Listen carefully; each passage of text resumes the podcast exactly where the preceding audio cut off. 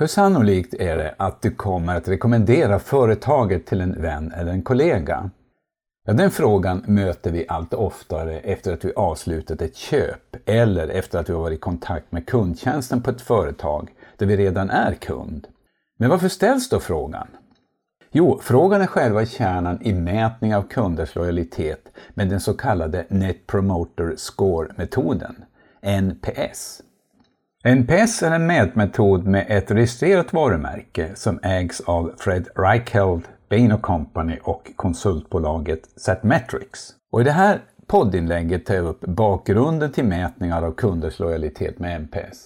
Men alla metoder som bygger på relativt enkla modeller har självklart också sina svagheter.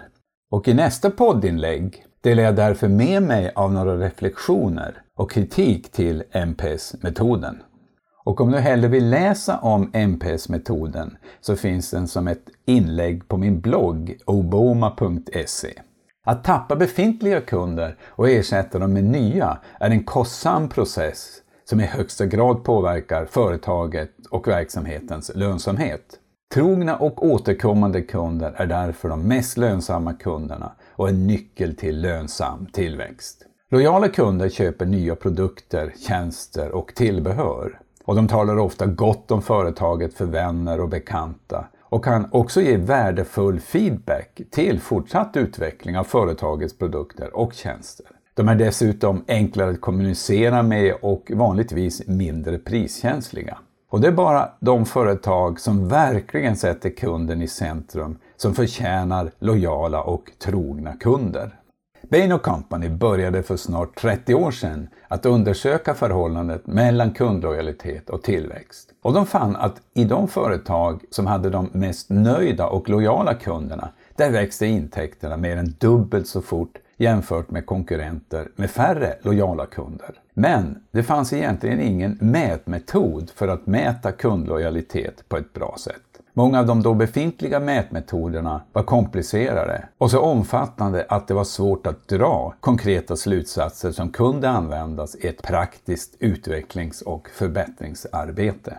Efter ett antal undersökningar och tester så fann Bain tillsammans med Fred Reichheld och konsultbolaget Satmetrics att en lojal och mycket nöjd kund gärna rekommenderar företaget, produkterna eller tjänsten till sina vänner och bekanta. Och kunderna ombads att svara på frågan, den så kallade ultimata frågan, hur sannolikt är det att du rekommenderar företaget till en vän eller en kollega? Och från svaren på frågan kunde man sen se en korrelation med enskilda kunders lojalitet. Men det räckte självklart inte med att bara ställa den ultimata frågan om hur sannolikt det är att man rekommenderar företaget till en vän.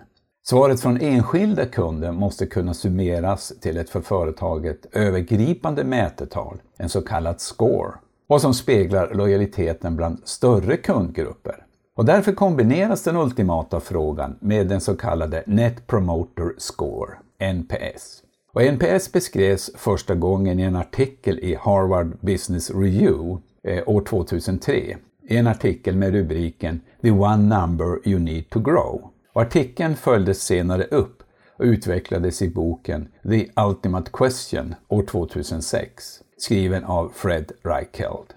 Och metoden går ut på att du som kund ombeds att ange sannolikheten för en rekommendation i en skala från 0 till 10. Man kan självklart använda andra skalor, men en skala från 0 till 10 anses ge tillräckligt många alternativ och spridning i svaren. Och en skala som börjar på 0 visar dessutom med automatik att 0 är den lägsta sannolikheten och 10 den högsta. Och en skala som börjar med 1, där finns nämligen alltid risken att någon tror att 1 är högsta värdet. Och i ett nästa steg delades de svarande kunderna in i tre grupper. Grupp 1 är ambassadörer och på engelska promoters. Och det är kunder som anger sannolikheten för en rekommendation till 9 eller 10. Och de anses vara de mest lojala kunderna. Och det är kunder som är mycket nöjda med företagets produkter, tjänster och personal. Och det är kunder som uppskattar och värdesätter sina kontakter och interaktiva relationer med företaget och dess personal. Det är kunder som entusiastiskt talar om företaget bland sina vänner och kollegor Och de fungerar alltså som ambassadörer och hjälper indirekt till med marknadsföringen. Och det är kunder som mer än gärna ställer upp och ger värdefull feedback som hjälper till att ytterligare förbättra företaget och dess erbjudanden. Alla företag vill förtjäna och behålla så många ambassadörer som möjligt. Grupp 2 kallas passivt nöjda och på engelska passively satisfied. Och det är kunder som angett att sannolikheten för en rekommendation är 7 eller 8. Och det är kunder som upplever att de har fått vad de betalat för, men inget mer. Det är passivt nöjda kunder som inte gör mycket väsen av sig. Och de är lättflyktiga och om de inte är nöjda så byter de till en annan leverantör utan att berätta varför eller ge annan feedback. Och det är kunder som ibland kan rekommendera företaget men då utan någon större entusiasm. Företagets mål för passivt nöjda kunder måste vara att än bättre förstå hur man kan förbättra sig så att också de här kunderna blir nöjda ambassadörer och hamnar i gruppen som anger sannolikheten för en rekommendation 9 till 10. Och det är med andra ord en viktig och tyst kundgrupp som kan ge värdefull input till ytterligare förbättring.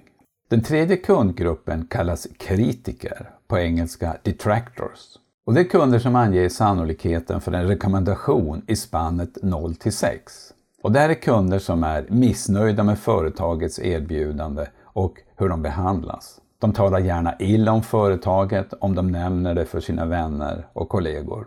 Om inte de här kunderna enkelt kan byta leverantör är det kunder som ofta klagar och är dyra och resurskrävande att ta hand om. Och att möta den här kundgruppen är dessutom mycket desmotiverande för företagets personal. Det är uppenbart mycket viktigt att försöka förstå orsaker till kunders missnöje. Och om det är en stor och växande kundgrupp innebär det ofta mycket omfattande förändringar i företaget, i företagets erbjudande och i alla relationer med kunderna. Det är alltså en överlevnadsfråga att på ett bra sätt ta hand om sina missnöjda kunder. Och för att sedan få fram mätetalet, NPS-värdet, minskar man andelen ambassadörer med andelen kritiker. Och som bäst kan man ha 100% ambassadörer, vilket väl är orealistiskt. Och i värsta fall 100% kritiker. Men då är man riktigt illa ute. Om vi tar ett exempel, anta att 60% av kunderna anger sannolikheten för en rekommendation i spannet 9 till 10 medan 30% av kunderna anger sannolikheten i spannet 0 till 6. NPS för företaget som helhet blir då 60 minus 30, det vill säga 30 Och notera att NPS faktiskt kan bli negativt ifall mängden kritiker överstiger ambassadörer. En NPS-mätning kan göras på hela företaget eller på vissa delar eller produktlinjer. Och för att få mer information om orsaken till bedömningen så ställer man vanligtvis en följdfråga.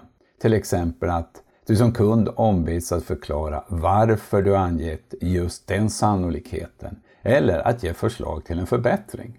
Vad gör då mätningar med NPS för resultat i olika typer av företag? Och i den sammanställning Fred Reichelt gör i sin bok The Ultimate Question 2.0 så varierar värdet mellan branscher och bolag, vilket i och för sig inte är så konstigt. De bästa företagen når ett NPS-värde på mellan 60 och 80 procent. Och hit hör till exempel Apple och Amazon. Medel ligger mellan 10 och 20 procent, vilket innebär att ambassadörer precis överstiger mängden kritiker. Fred Reichelt menar att de bolag som har högst NPS i en viss bransch också tenderar att ha både högre tillväxt och högre lönsamhet jämfört med branschkollegor med lägre NPS-värde. Reichelt menar att det finns flera orsaker till det. Bland annat att de bästa företagen ofta, jämfört med konkurrenter, kan ta ut ett premiumpris samt att de dessutom har lägre kostnader i sin marknadsföring och försäljning för att vinna nya kunder. Och här hjälper ju ambassadörerna till med marknadsföringen. Även om NPS-metoden är enkel och kokar ner till en ultimat fråga så handlar NPS inte enbart om ett mätetal. Att verkligen sätta kunden i fokus, det är ju en ledningsfilosofi och ett genomgripande synsätt som påverkar hela företaget. NPS ska därför ses som en del i företagets affärsutveckling och som ett faktabaserat hjälpmedel för utformning av processer och rutiner som i sin tur tar sin utgångspunkt i företagets affärsidé. VD och företagets ledning måste inse betydelsen av kundlojalitet och själva vara aktivt engagerade i förbättringsarbetet.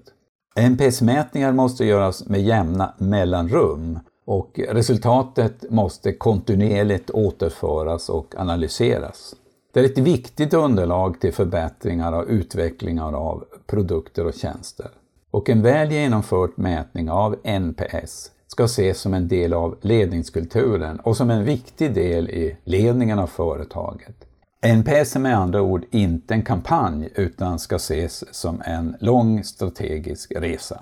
Men för att kunna vinna och behålla kunder så måste företaget först kunna attrahera och behålla de allra bästa medarbetarna. För man kan inte vinna lojala kunder utan att först ha engagerade medarbetare. Och att skapa ett företag som attraherar de bästa medarbetarna är naturligtvis i sin tur grundad i en mycket omfattande och genomgripande ledningsfilosofi. För att försöka mäta medarbetarnas lojalitet så har NPS-modellen utvidgats till ENPS, Employer Net Promoter Score. Och den fråga som då ställs är, hur sannolikt är det att du kommer att rekommendera företaget som en plats att jobba på? Ofta ställs följdfrågan där medarbetarna ombeds att ge en orsak till sitt svar. NPS har på grund av sin enkelhet blivit en populär metod för att mäta kunders lojalitet i många företag och offentliga verksamheter. Och rätt använd är NPS en intressant och enkel modell som bör ingå som en faktabaserad del i företagets ledningsfilosofi och affärsutveckling. Men alla metoder som bygger på relativt enkla konsultmodeller har självklart också sina svagheter. Och i nästa podd delar jag därför med mig av några reflektioner och viss kritik till NPS-metoden.